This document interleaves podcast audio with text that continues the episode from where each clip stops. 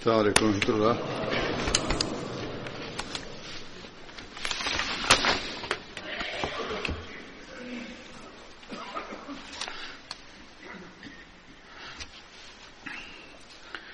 أشهد أن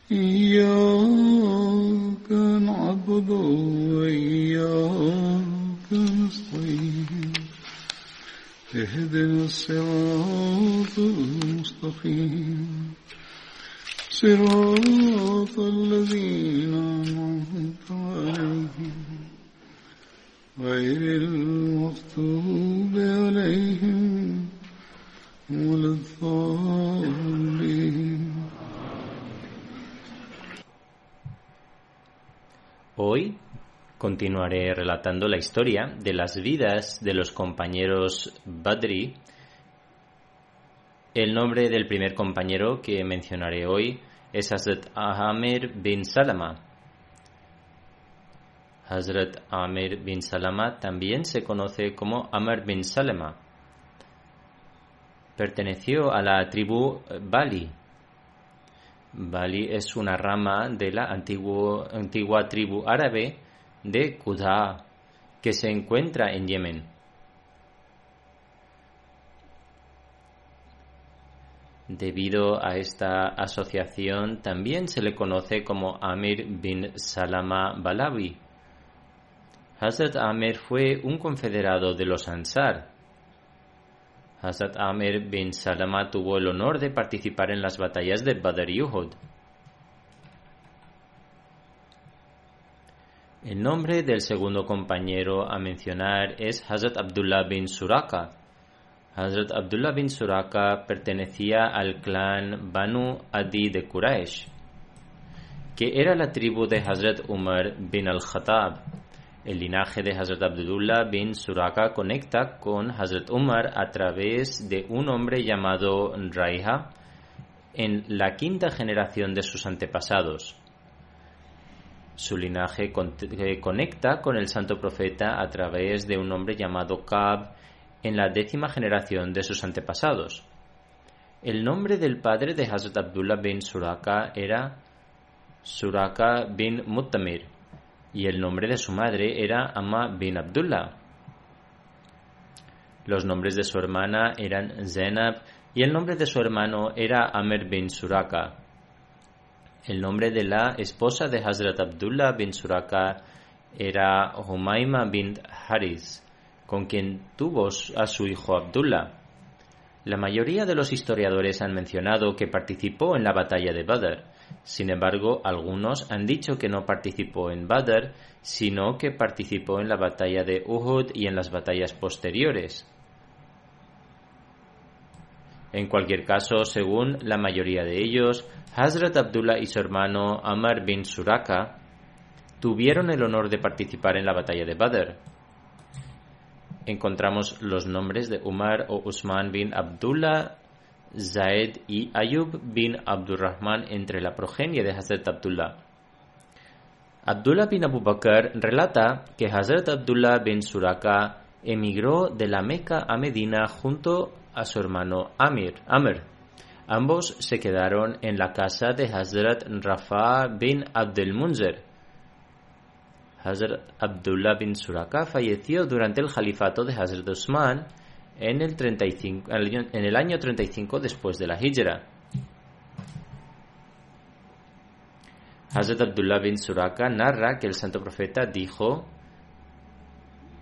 es decir, participa en el Sehri incluso si es, algo, si es solo con agua. Esto significa hacer el Sehri es algo obligatorio es decir, comer algo antes de ayunar. El nombre del siguiente compañero que se mencionará es Hazrat Malik bin Abu Khawli. Hazrat Malik bin Abu Khawli pertenecía a la tribu Banu Iyal, que eran confederados del clan eh, Banu Adi bin Kab de los Quraysh. El título de su padre era Abu Khawli y su nombre era Amr bin Suher. El nombre de Hazrat Malik también se registra como Halal. En el momento cuando Hazrat Umar emigró de la Meca a Medina, también lo acompañaron Hazrat Malik y su hermano Hazrat Khawli, además del resto de miembros de su propia familia. Hazrat Malik participó en la batalla de Badr junto con su hermano Jauli y según un relato, Hazrat Jauli participó en la batalla de Badr junto con sus dos hermanos Hazrat Hilal, es decir, Hazrat Malik y Hazrat Abdullah. Hazrat Malik bin Abu Jauli falleció durante el califato de Hazrat Usman. El siguiente compañero a mencionar es Hazrat Waqid bin Abdullah. El nombre del padre de Hazrat Waqid era Abdullah bin Abd y Manaf perteneció a la tribu de Banu Tamim. Hazrat Waqid era un confederado de Khatab bin Nufail y según un relato era un confederado de la tribu Quraysh Banu Adi bin Kab. Hazrat Waqid también estuvo entre las personas que mencionamos en los libros de historia, quienes aceptaron el Islam como resultado de los esfuerzos de predicación de Hazrat Abu Bakr. Hazrat Waqid había aceptado el Islam antes de que el santo profeta fuera a Dare Akram. Ya hablé sobre Dare Akram hace algún tiempo, sin embargo lo mencionaré brevemente de nuevo. El santo profeta consideró establecer un centro de tabligh en la Meca donde los musulmanes podrían unirse para orar, etc., y para buscar sin ningún obstáculo la guía del santo profeta.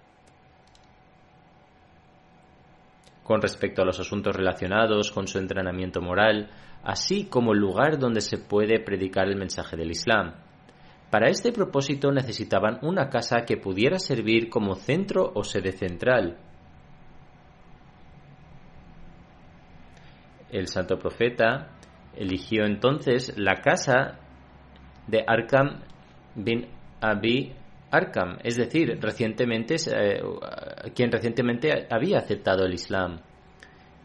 Esta casa estaba ubicada al pie del monte Safa.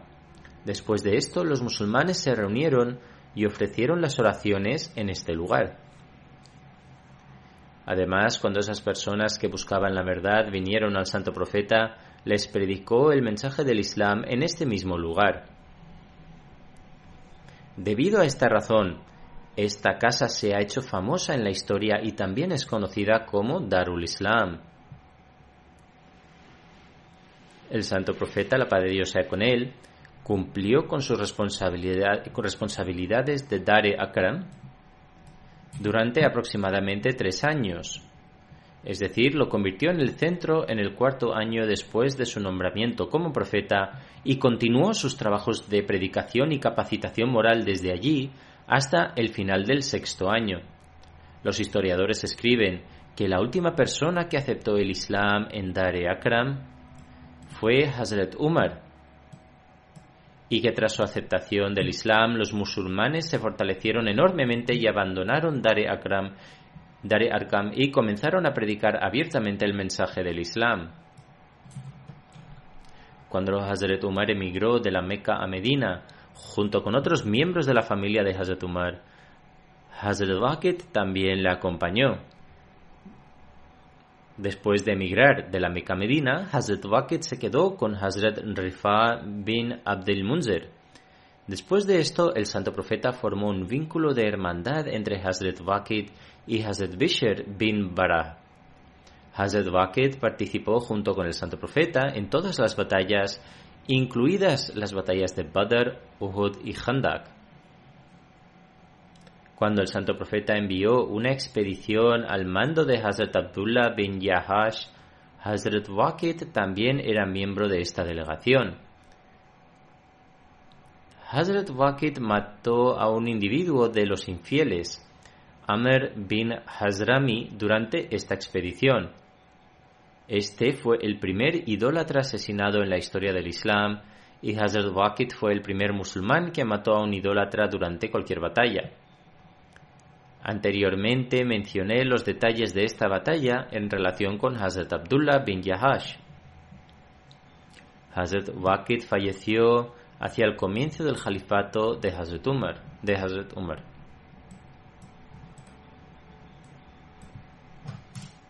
El siguiente compañero que se mencionará es Hazrat Nasser bin Haris. Hazrat Nasser bin Haris pertenecía a la familia de la tribu Ansar de los Aus, Ansar de Aus, Banu Abd bin Razak.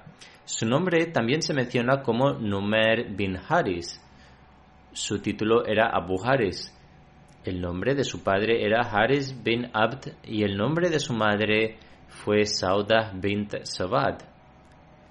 Hazrat Nasser bin, Haris tuvo el honor de participar en la batalla de Badr. Su padre, Haris, también tuvo el honor de ser un compañero del santo profeta. Hazrat Nasser fue martirizado durante la batalla de Qadisiyah.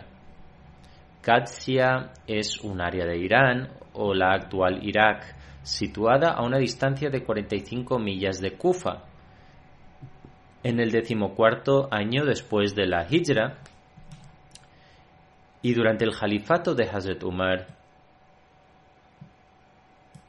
se libró una guerra decisiva entre los musulmanes e iraníes en Qadisiyah como resultado de esto, el imperio iraní cayó en manos de los musulmanes.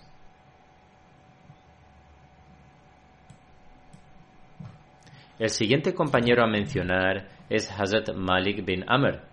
Hazrat Malik bin Amr pertenecía a una familia de la tribu Banu Sulaim, Banu Hijr, que era un confederado de los Banu Abdishams. El nombre de su padre era Amr bin Sumaid. Hazrat Malik participó en la batalla de Badr junto con sus dos hermanos, Hazrat Saqf bin Amr y Hazrat Mudlil bin Amr. Hazrat Malik participó junto con el santo profeta en la batalla de Uhud y otras batallas y fue martirizado durante la batalla de Yamama en el duodécimo año después de la Hijra. El nombre del siguiente compañero que se menciona es Hazrat Numan bin Asar. Hazrat Numan pertenecía a la tribu Ansar de Bali y era un confederado de la tribu de Banu Muawiyah. También le llamaban Lakid bin Asar. Del mismo modo, también fue conocido como Numan bin Balvi. Hazrat Numan bin Asar participó junto con el santo profeta en el Baete Aqaba la batalla de Badr y todas las demás batallas.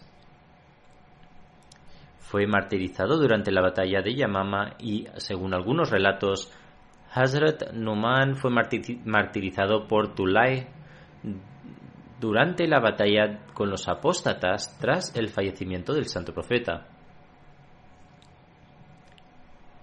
El nombre del siguiente compañero que se menciona es Hazrat Ubaim bin Saida.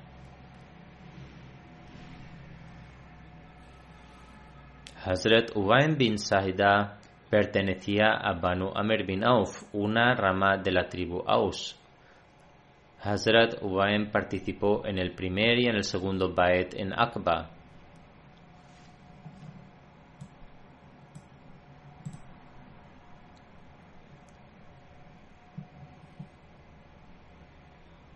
Según la referencia encontrada en Sirat Nabiyyin, antes del primer Bayt en Aqba, un grupo de seis Ansar de Medina aceptaron al santo profeta.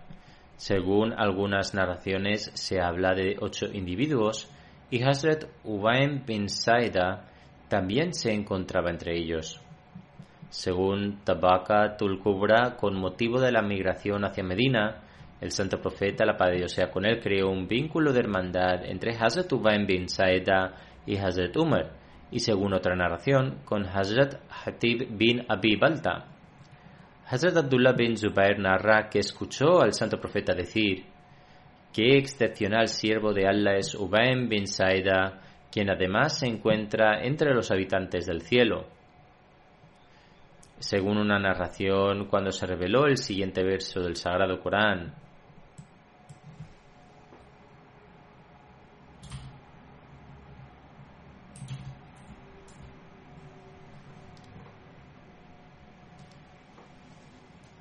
el santo profeta declaró qué persona más excelente es Ubayn bin Saida, quien también se encuentra en este grupo de personas.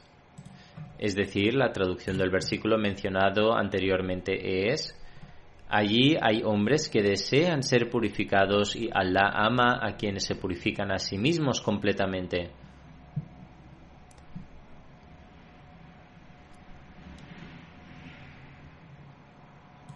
Hazrat Ubayn bin Saida participó en todas las batallas junto con el santo profeta la paz de Dios sea con él, incluidas, incluidas las batallas de Badr, Uhud y Khandak. Asim bin Su'aid narra que escuchó a la hija de Hazrat Ubayn bin Saida decir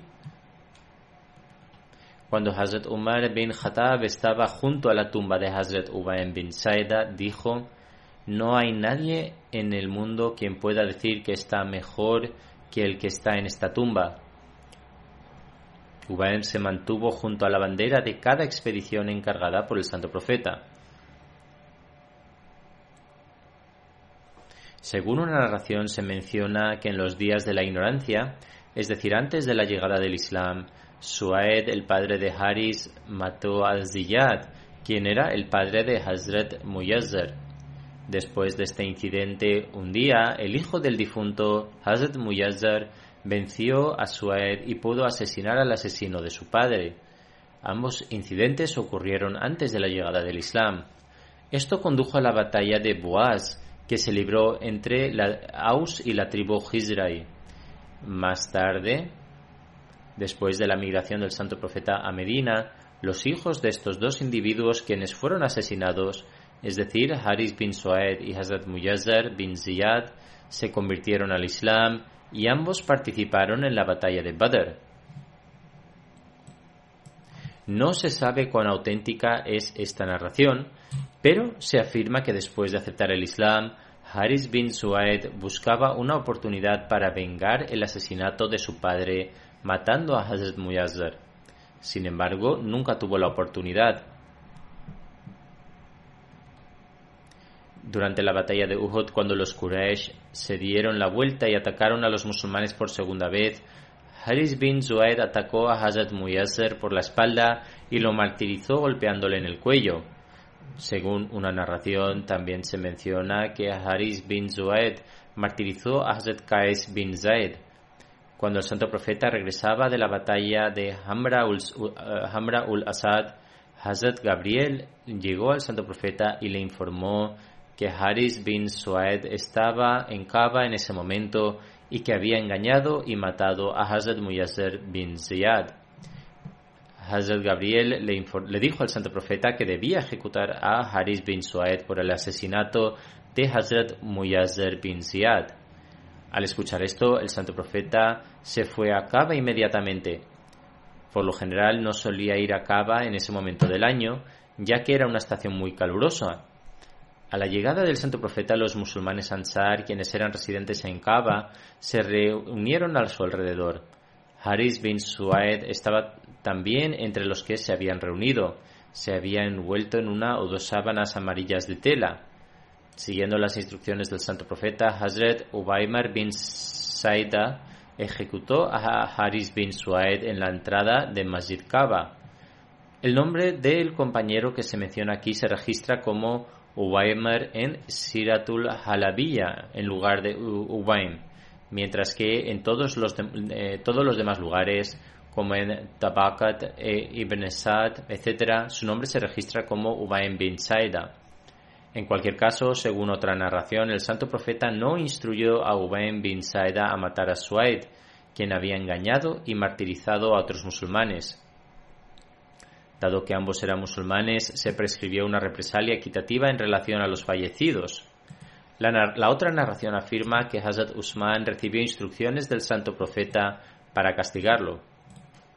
Hay otra narración que Haris dijo, hay otra narración que menciona que Haris dijo, por Dios, he matado a Muyassar no porque me haya alejado del Islam, tampoco tengo ninguna duda sobre la veracidad de esta religión. Lo hice porque Satanás me incitó a vengarme apelando a mi sentido del honor y del orgullo.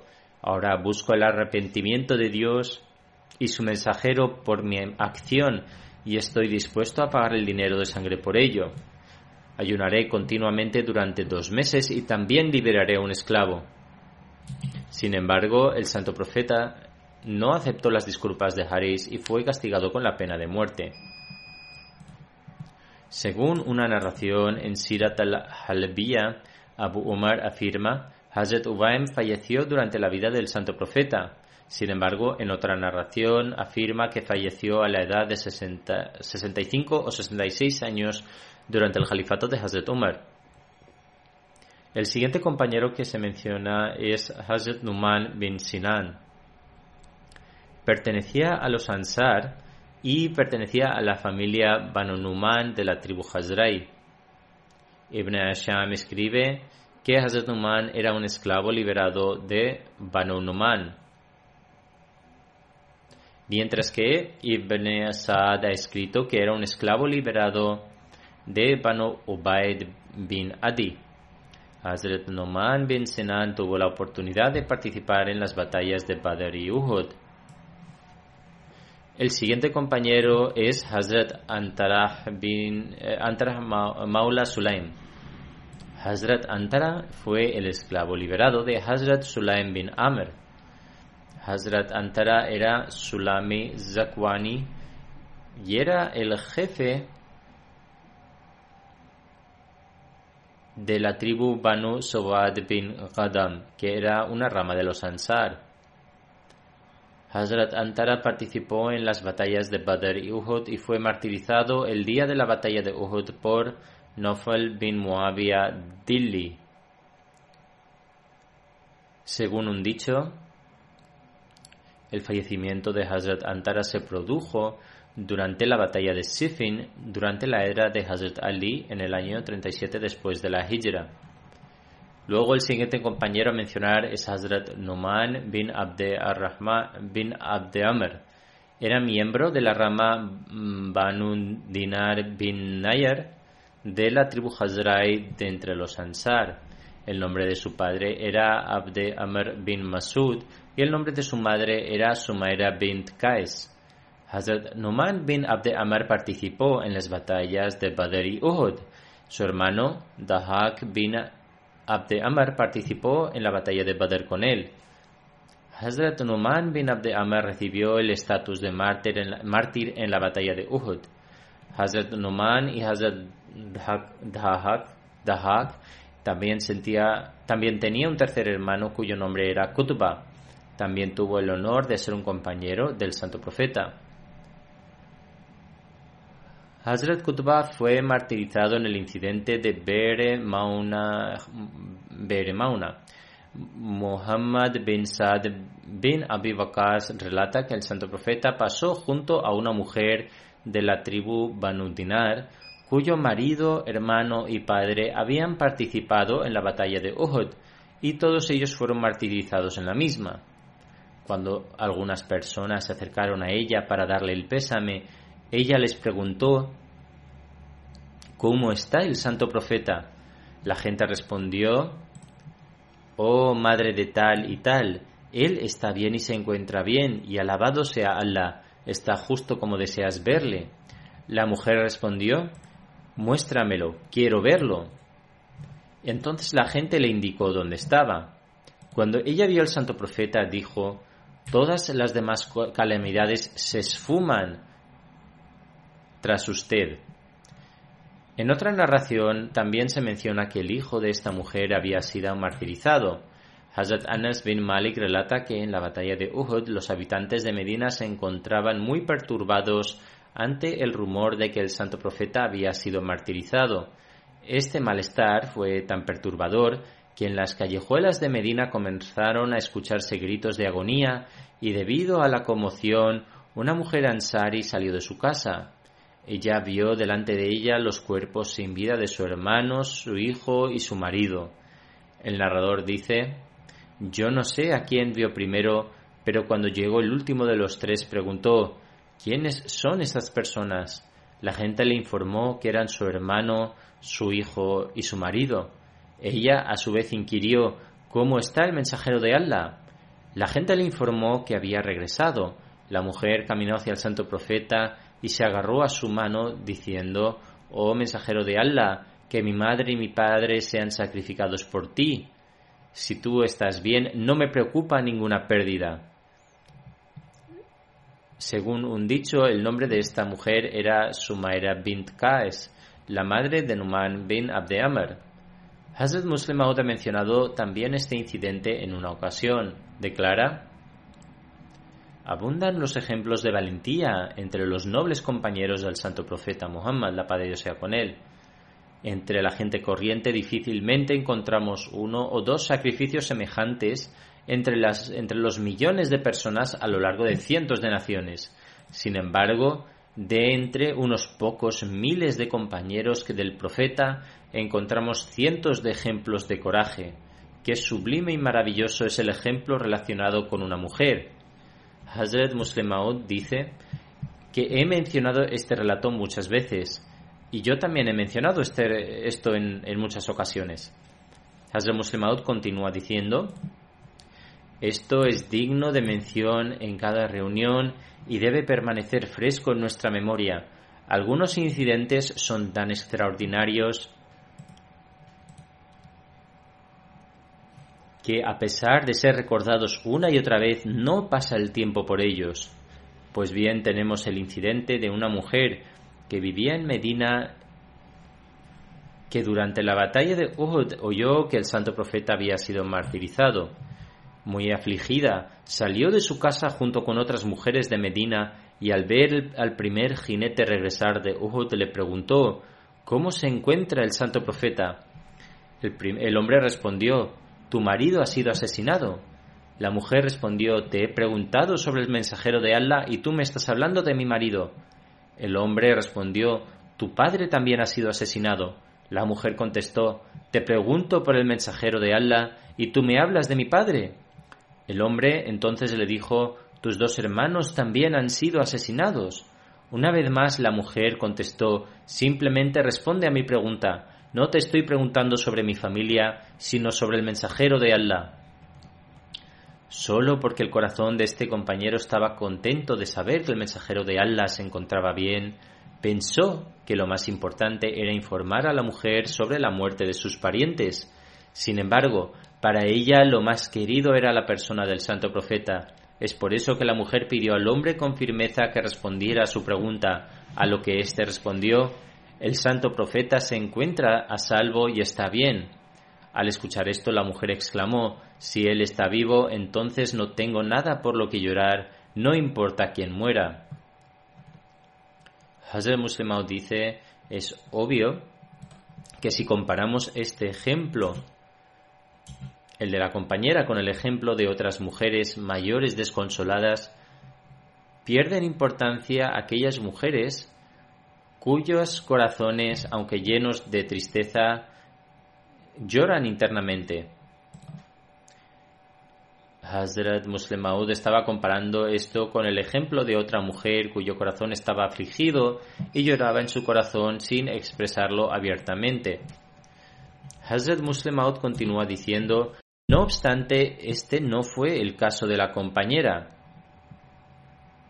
Ella no reprimió sus emociones ni lloró internamente sin expresarlo abiertamente. En, su caso, por el contrario, fue que en el fondo de su corazón estaba completamente feliz de que el santo profeta estuviera vivo y se encontrara bien. El corazón de la mujer a la que Hazrat Muslim Maud se refería ciertamente había sufrido un trauma, es decir, la mujer a la que se refería en su exposición o lo que los periódicos escribieron eh, sobre ella en la época en que Hazrat Muslim Maud mencionó este incidente.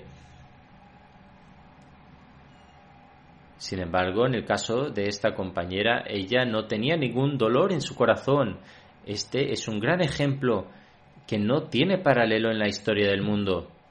Decidme si no se puede decir sobre ellos y de entre aquellos que han cumplido su promesa, entonces ¿de qué otra nación había, qué otra nación había en el mundo de la que se pueda decir esto? Hazrat Muslim declara Cada vez que leo el relato de esta mujer, mi corazón se llena de respeto y honor hacia ella y mi corazón desea mostrar reverencia hacia esta mujer pura y sagrada y tocar mis ojos con sus manos en señal de respeto, porque ella ha dejado detrás una expresión sin precedentes de honor hacia mi querido profeta. En otra ocasión, y explicando este mismo amor y veneración, el Hazrat Muslim declara Mirad con qué profundidad esta mujer amó al noble profeta Muhammad. La gente comunicó la noticia de la pérdida de su muerte, de la muerte de su padre, de su hermano y de su marido, uno tras otro, pero en cada respuesta, cada vez ella continuaba preguntando cómo se encontraba el santo profeta Muhammad, la paz sea con él. La cuestión es que fue una mujer que demostró ese insuperable amor hacia el santo profeta. Hazrat Muslim Maud en otra ocasión explica con más detalle Observad lo que ocurre cuando vivís un fallecimiento. Todos pierden a sus seres queridos, bien a una madre o un padre, algunos son testigos de la muerte de un hermano o una hermana. Imaginad una situación de la situación de una persona que se está muriendo, a la que sus parientes le preparan una comida exquisita en casa, le tratan y le cuidan con todo el esmero. En la casa la conmoción por la persona que va a fallecer es de tal envergadura como si el mundo hubiera llegado a su fin. ¿Quién, eh, está, llegando a su, quien está llegando a su fin no piensa más que en su propia muerte. Sin embargo, el santo profeta inculcó tanto amor en los corazones de los compañeros que no se preocupaban de nada más que de él. Este amor solo era debido al hecho, al hecho de que él era el amado de Allah el exaltado. Si habían desarrollado un amor por el santo profeta solo fue porque él era querido, el querido de Allah el exaltado. Este amor no era porque él era Muhammad, sino porque él era el mensajero de Allah. Estas personas fueron de hecho devotos amantes de Allah el exaltado, y porque Allah el exaltado amaba a Muhammad el mensajero de Allah, los compañeros también desarrollaron un amor por él. No solo es el caso de los hombres, las mujeres también desarrollaron ese amor y afecto por él en sus corazones. Hazrat Muslim Maud entonces relató la historia de esta compañera. Hazrat Muslim Maud dice, este fue el amor que Allah el Exaltado puso en, los corazones, en sus corazones por el Santo Profeta, y aún así ellos dieron prioridad a Allah el Exaltado sobre todo lo demás, y fue de hecho la unidad lo que les permitió prevalecer sobre el mundo entero. Por Allah el exaltado no se preocuparon ni de sus padres, ni de sus hermanos, ni de sus cónyuges. Solo había un objetivo en mente, que su Señor estuviera complacido con ellos. Por eso Allah el exaltado dijo con respecto a ellos, Allah estaba muy complacido con ellos. Priorizaron a Allah el exaltado por encima de todo y a su vez Allah el exaltado les dio prioridad. Pero este no fue el caso de los musulmanes que vinieron con posterioridad. Si ahora tienen alguna conexión con Allah el Exaltado, lo hacen solo racionalmente, creen en Dios y en la unidad de Dios, pero no lo sienten en sus corazones. Si se les menciona al santo profeta, expresan un amor intenso por él, y lo mismo ocurre cuando les mencionan a un pariente del santo profeta. Los chiitas y los sunitas se emocionan ante la mención del santo profeta y de sus allegados. Sin embargo, no muestran el mismo amor cuando se les habla de Allah el Exaltado, a pesar del hecho de que fue Él quien nos dio el, premio del santo profeta. Por lo tanto, debemos desarrollar una pasión en nuestros corazones por el amor y el nombre de Allah el Exaltado, ya que el verdadero progreso solamente puede derivarse del amor de Dios y el firme establecimiento de la unidad de Dios. Este es el principio fundamental que todos nosotros debemos tener en cuenta, que Allah el Exaltado nos permita desarrollar la verdadera comprensión del amor de Allah el Exaltado y del Santo Profeta.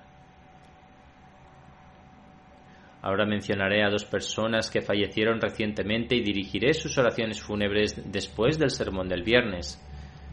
El primero es Maudud Ahmad Khan Sahib, Amir de la Jamaat de Karachi, que era el hijo de Nawab Masud Ahmad Khan Sahib. Falleció el 14 de julio a la edad de 78 años. Inna lillahi wa inna rajiun.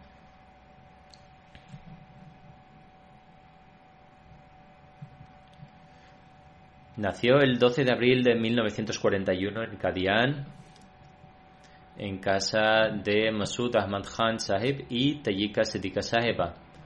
Era el nieto paterno de Hazrat Nawab Mubarak Begum Sahiba, hija del Santo Princesa Prometido, y Hazrat Nawab Muhammad Ali Khan Sahib, y el nieto materno del doctor Mir Muhammad Ismail Sahib. Se graduó en LLB en la Universidad de Punjab para ejercer luego con Hazrat Sheikh Muhammad Ahmad Sahib eh, Mazhar. Posteriormente se unió a un conocido bufete de abogados llamado Or Dignam Co. y se mudó a Dhaka, donde trabajó durante aproximadamente 52 años para esta empresa. De hecho, se convirtió en socio principal y era considerado uno de los principales abogados corporativos de Pakistán. Era experto en derecho comercial internacional, banca y derecho corporativo y muy reconocido en este mundo. Redactó algunas de las leyes corporativas de Pakistán y se le ofreció la dirección de grandes empresas. Sin embargo, siempre las rechazó, argumentando que los que ocupan tales cargos acaban siendo acusados de corrupción, incluso si uno no ha hecho nada malo, y puesto que ello podría ser una causa para desprestigiar el nombre de la Jamaat debido a las acciones de algunos, decía que prefería evitarlo. Además de su esposa le sobreviven dos hijos, un hijo y una hija. Su hijo también trabaja en el ámbito del derecho mientras que su hija vive en Canadá con su marido.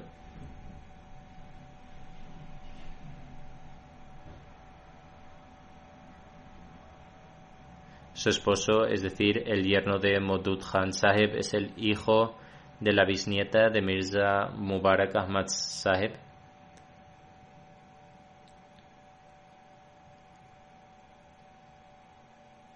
Maudud Ahmad Khan Saheb fue nombrado Amir del distrito de Karachi en octubre de 1996. Antes había servido como Naib Amir y secretario de Asuntos Externos. También fue director de la Fundación Fazle Umar, la Fundación Nasir y la Fundación Tahir. Además, debido a las difíciles circunstancias de la Jamaat de 1984, también mantuvo buenas relaciones con la prensa. Su esposa Amatul Mumen Sahiba es hija de Malik Omar Ali Sahib y su madre es Sayyida Saida Begum Sahiba, hija de Hazrat Mir Muhammad Ishaq Sahib. Amatul Mumen Sahiba dice que era muy humilde, cortés, compasivo, modesto y una persona amable no importa quién tuvo una relación con él, todos decían que se sentían como si le conocieran desde hace años, ya fueran los trabajadores más jóvenes de la Jamaat o los miembros mayores. Además, ella también escribe, no encontré ningún aspecto de su vida en el que no cumpliera con sus deberes como padre o como marido. Era un marido, un padre y una persona ideal. Todos los que entraron en contacto con él estaban muy influenciados por él. Su hijo, Mamun Ahmad Khan Saheb, escribe, era un padre modelo. Desde muy temprana edad inculcó en nosotros la importancia de la oración y desde muy temprana edad me llevaba a la mezquita para la oración de Fajr. Nos aconsejaba respetar a nuestros mayores y ayudarlos. Fue una gran influencia tanto para mi hermana como para mí, era regular en sus oraciones y estaba siempre dispuesto a ofrecer cualquier sacrificio financiero. Luego escribe, cada vez que visitábamos Rabba nos llevaba a Behishti Makbara y nos informaba sobre los compañeros y otras personas respetables de la comunidad. Era un hombre muy humilde y contento con lo que tenía. Mostraba mucha humildad con los pobres. No visitaba a gente con cargos para que lo potenciaran o para que les fuera beneficioso de alguna manera. Más bien siempre mantuvo su dignidad cuando estaba frente a sus superiores. Su esposa dice, a menudo bromeaba con él diciendo que se mezclaba con todo tipo de personas con gran entusiasmo. Sin embargo, cada vez que se reunía con algún miembro senior en cuanto a cargos, mantenía una especial dignidad. Parecía como si su título de Novab hiciera su aparición. Prestó grandes servicios para aquellos que fueron encarcelados en Sindh y también para las familias de los que habían sido martirizados. Su esposa escribe que él la llevaba en las visitas oficiales y cuidaba mucho a esas familias y les daba regalos. La hospitalidad hacia, hacia los invitados era uno de sus atributos más destacados y que todos mencionaron sobre él. Su esposa dice a veces llamaba por teléfono diez minutos antes y decía que venían tantos invitados, por lo cual tenía que preparar la comida. Tan pronto como me había informado sobre ellos, inmediatamente colgaba el teléfono para no dar oportunidad eh, a, excusas. Tenía un intenso amor y respeto por el Khilafat y siempre mostró sinceridad. Su hijo escribe. Siempre instó a los niños, incluidos mi hermana y yo, a escribir una carta al Khilafat una vez a la semana para explicarle nuestra situación y nos pedía que enviáramos la carta por fax y de esta forma aumentar nuestra confianza con el Khilafat. Padeció cáncer durante los últimos dos años y recibía tratamiento. Por la gracia de Allah se recuperó y me escribió diciendo que había vuelto a la oficina y realizaba la mayor parte del trabajo al igual que antes. Sin embargo, hace unos días se enfermó repentinamente y parece que durante este tiempo sufrió un ataque al corazón y no pudo sobrevivir. Cuando estaba siendo tratado por cáncer, los médicos dijeron que estaban muy impresionados con él. Dijeron que mostraba una gran paciencia y luego, cuando conversaban con él, supieron que era un erudito. Su hijo dice, Cada vez que íbamos al hospital, los médicos se levantaban por respeto cuando le veían. Además, dice, algunos jóvenes no ahmadis también ah, vinieron a ofrecer sus condolencias y un joven me dijo que sus cualidades morales y su tutela hacia mí dejaron un gran impacto en mi vida.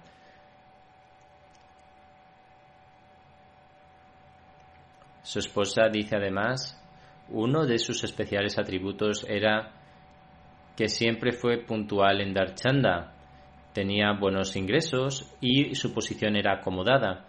Nunca le pregunté por sus ingresos al no tener el valor de hacerlo. Sin embargo, cuando en alguna ocasión vi la lista de chanda, tuve una idea de cuánto chanda daba.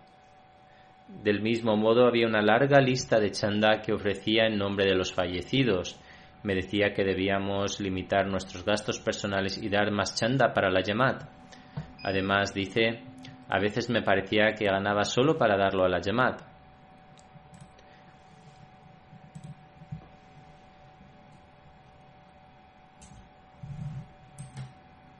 Era muy reacio a quienes criticaban a otros y muchos han corroborado este hecho. Yo también soy testigo de que esto le aborrecía y que impedía hacerlo. Su esposa escribe. No escuchaba las quejas contra nadie y era reacio a las calumnias. Un consejo que siempre nos daba era que no debemos confiar en nadie y lo que hagamos lo hagamos con nuestro esfuerzo para no ser luego reo de quejas por parte de nadie. el comandante Bashir Tariq Saheb escribe que una vez le dijo a Maudud Khan Saheb, quizá estaba sirviendo como Naib Amir o tal vez tenía otro cargo, una vez le dije que era demasiado blando y que debía ser un poco más estricto en algunas ocasiones. A esto respondió, ¿cómo se puede tratar de manera estricta a los voluntarios que se toman el tiempo para servir a la Yamat? Por lo tanto, trabajaba con todos de manera afectuosa. Me han escrito los Judam y los Kaedin diciéndome que trabajaban en conjunción de una manera cordial. Cuando la situación en Karachi empeoró, Marcas ordenó a los Umara eh, ordenó que los Umara deberían estar acompañados de los Judam por motivos de seguridad. Él siempre cuidaba de ellos. Cuando llegaba a casa, le decía a los Judam que informaran por teléfono de cuando llegaran a sus casas sanos y salvos. Uno de los Kaed dice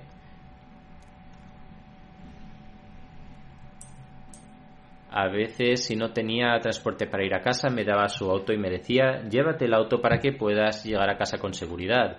Su hija escribe, nuestro padre nos presentó un gran ejemplo de la creencia en Dios, la lealtad al Gelafat y cómo se debe mostrar obediencia al Jalifa. Siempre nos recordó seguir estos principios. Escuchaba los procedimientos del Jalsa Salana regularmente. Incluso durante su enfermedad veía el Jalsa a través de la MTA. Me decía todos los días que también debía escucharlo. El Jalsa Salana de Canadá y Alemania tuvieron lugar a la vez. Su hija, que vive en Canadá, dice que le dijo que estaba viendo el Jalsa de Alemania. Era su costumbre escuchar regularmente los sermones. Observaba con regularidad los ayunos en Ramadán. No viajaba en Ramadán ni realizaba ningún programa en este mes para centrarse en practicar el Ramadán de la forma correcta. Esta es una lección para aquellas personas que no ayunan debido a pequeños asuntos triviales o debido a viajes. Sayyid Hussein Ahmad, quien es primo de Modud Saheb y un misionero que ha servido en Karachi, dice, durante su estancia en Karachi serví como misionero. Cuando nos enfrentábamos a una dificultad durante un ijlas del AMLA, decía, este es un trabajo de Dios. Nosotros solo estamos poniendo nuestras manos, por lo tanto esforzaros al máximo de vuestras habilidades.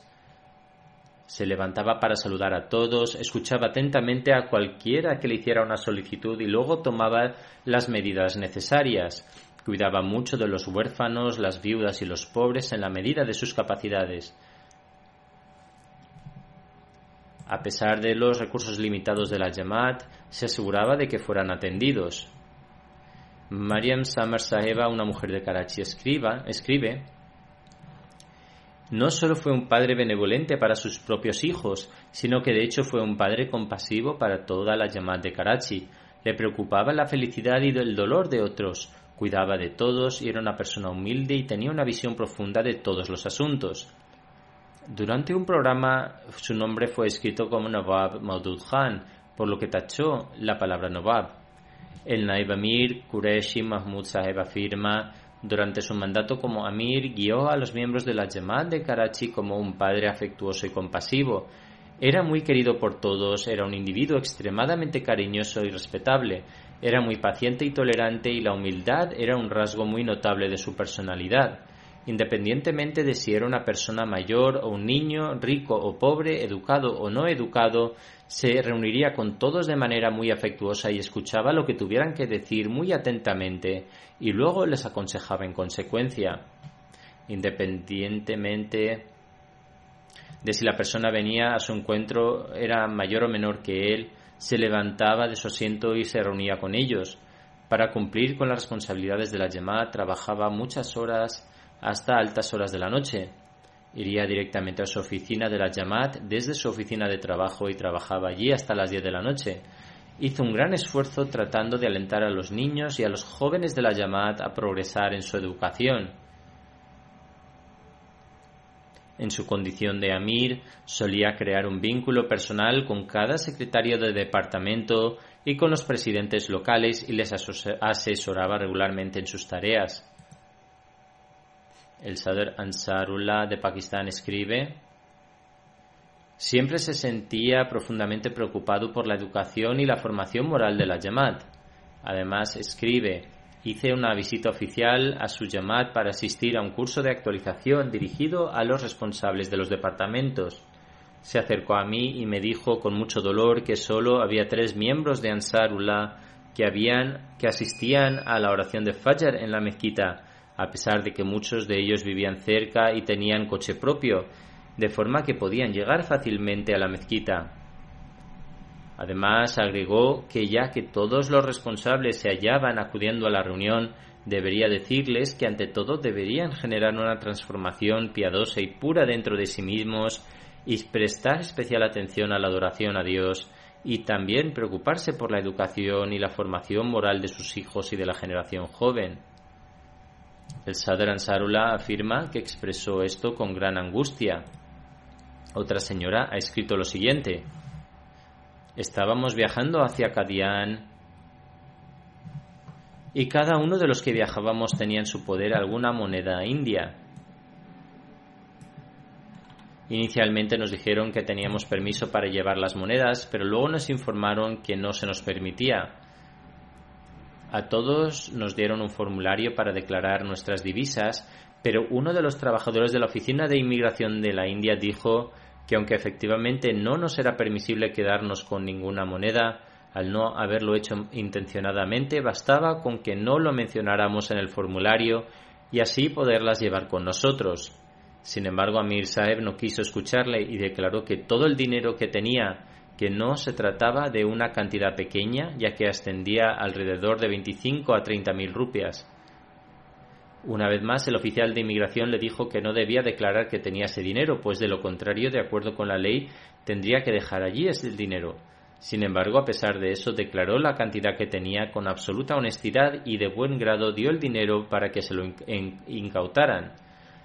No se aprovechó de la indulgencia que se le otorgaba. Como mencioné anteriormente, y algunos miembros de Judam Ahmadiyya también lo han escrito, siempre expresaba con gratitud a los que estaban de servicio, Dicen que les daba las gracias de igual manera que si le hubieran hecho un gran favor personal.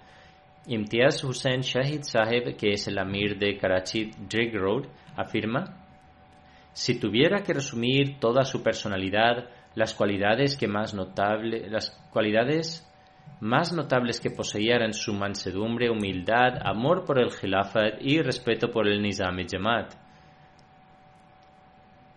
Además dice, en 2016 se estableció una administración local en Karachi y se me designó como Amir. Fui al Amir Saheb del distrito y le dije que se me había encomendado una gran responsabilidad. Él respondió que efectivamente era una gran responsabilidad, pero que siempre debía recordar que cada vez que me enfrentara a una dificultad debía escribir al Jalifa del momento para orar y Allah el exaltado me concedería sus bendiciones. Dijo que él también hacía lo mismo. Yo recibía regularmente sus cartas todos los viernes solicitando oraciones y también antes de cualquier función o evento importante que tuviera lugar en Karachi, así como cuando estaba cerca el término del año financiero. El Qaed de Judamul Ahmadiyya, Bilal Haider Tipu, declara Amir Sahib tenía un cariño especial por el Sur al-Muminun Muchas veces cuando se preveía citar el, recitar el Sagrado Corán en un evento de Judá Ahmadiyya, me pedía que reservara una parte para el Sur al-Muminun. A continuación aconsejaba de manera muy cariñosa que debíamos reflexionar mucho sobre este sura, en especial sobre la primera parte. Incluso hoy día, cuando pienso en ello, mi corazón da testimonio de que salvaguardó a sus oraciones obligatorias de todos los asuntos banales demostró con su propio ejemplo cómo un creyente puede alcanzar el verdadero éxito. Además, afirma, el segundo consejo, me lo dio en una ocasión en que vino a verme cuando estaba solo. Me explicó cariñosamente que una lección fundamental que él había aprendido en su vida era la de escribir cartas al jalifa de la época todas las semanas. Me estoy beneficiando de este consejo hasta el día de hoy. De hecho, mostraba una gran obediencia al Khilafat y sentía un gran respeto por él mismo. En una ocasión tuvo lugar una función de los Handan y llamaron mi atención sobre aspectos de este evento. Le escribí una carta en la que le decía que ya que él también estuvo presente en esa función, hubo cosas que no deberían haber ocurrido. Posteriormente me escribió pidiéndome disculpas y diciendo a continuación que se sentía contento al saber que no somos libres para hacer lo que queramos y que siempre hay alguien que nos guía y que nos forma moralmente para conducir, para concluir que me daba las gracias por todo esto. Era uno de mis mayores en lo que respecta a nuestras relaciones familiares y además de honrar nuestra relación familiar con un gran respeto, cuando fui nombrado Jalifa e incluso cuando fui nombrado Nazir Allah por Hazrat Khalifatul Masih IV, mostró gran obediencia hacia el Nizam con la mayor humildad y mostrándome gran respeto y lealtad, que Allah el exaltado le conceda su perdón y su misericordia y eleve su posición espiritual, que Allah el exaltado permita también que sus hijos continúen sus buenas obras.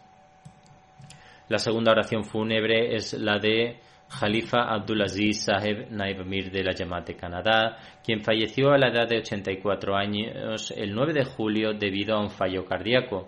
Pertenecía a la renombrada familia de Khalifa de Jammu en Cachemira.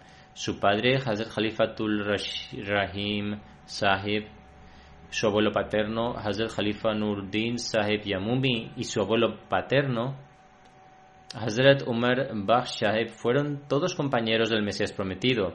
Su abuelo paterno tuvo el honor de descubrir la tumba del profeta Jesús en Mahalajanyar, en Cachemira, a lo cual el Mesías prometido había hecho referencia en numerosas ocasiones en sus libros. Fue uno de los miembros pioneros de la Yamat en Canadá. Se trasladó a Canadá desde Pakistán en 1967. Era abogado de profesión y también estableció su buguete de abogado en Canadá. También ayudó a la Yamat en relación con asuntos legales y su servicio a la Jamaat de Canadá se extiende durante más de 50 años. También fue el primer presidente nacional de la Jamaat de Canadá y también el primer presidente de su junta de Qatar. Prestó sus servicios como Naib Amir de Canadá hasta su fallecimiento y en 2010 tuvo el honor de realizar el Hajj. Era extremadamente sociable, muy querido por todos y una persona alegre. Poseía una comprensión profunda de diversos asuntos, una opinión sólida y era una persona extremadamente leal y devota, y a pesar de su enfermedad cumplió con sus responsabilidades hasta su fallecimiento con gran vigor. Sentía un gran amor por el Gelafat y se esforzaba al máximo por cumplir con todas las instrucciones de la sede central. Era músico con la gracia de Alá el Exaltado, que Alá el Exaltado le conceda su perdón y su misericordia, conceda paciencia y constancia a sus seres queridos y les permita continuar sus buenas obras.